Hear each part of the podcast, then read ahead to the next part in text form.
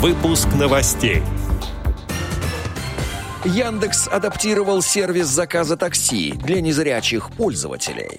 13 ноября ежегодно отмечается Международный день слепых. Далее об этом подробно в студии Алишер Канаев. Здравствуйте.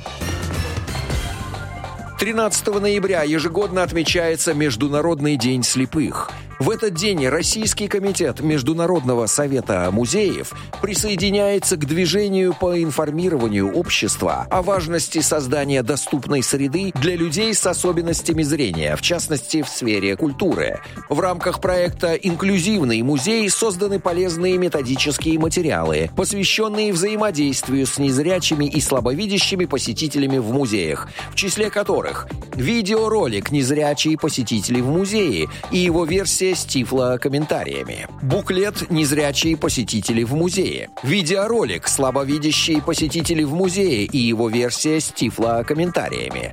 Буклет «Слабовидящие посетители в музее». Из коротких роликов и буклетов можно узнать об этике общения с незрячими и слабовидящими посетителями, о базовых принципах организации экспозиционного пространства и музейных программ, обеспечения правил безопасности, предоставления информации в удобной форме и доступной навигации. Материалы подготовлены в рамках проекта «Инклюзивный музей. Незрячие и слабовидящие посетители», который который реализован в 2020-2021 годах Российским комитетом Международного совета музеев с использованием гранта президента Российской Федерации, предоставленного фондом президентских грантов.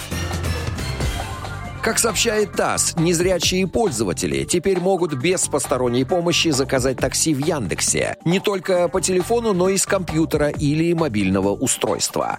Об этом говорится в сообщении пресс-службы компании. Приложение Яндекс.Гоу и сайт таксияндекс.ру начали поддерживать работу с программами экранного доступа. Теперь незрячие пользователи могут без посторонней помощи заказать такси не только по телефону, но и с компьютера компьютера или мобильного устройства, отмечается в сообщении.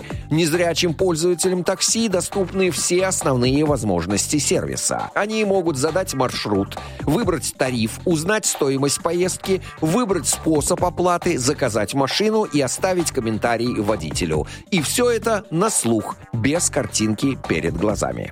Отдел новостей «Радио ВОЗ» приглашает к сотрудничеству региональной организации. Наш адрес новости собака радиовоз.ру. В студии был Алишер Канаев. До встречи на «Радио ВОЗ».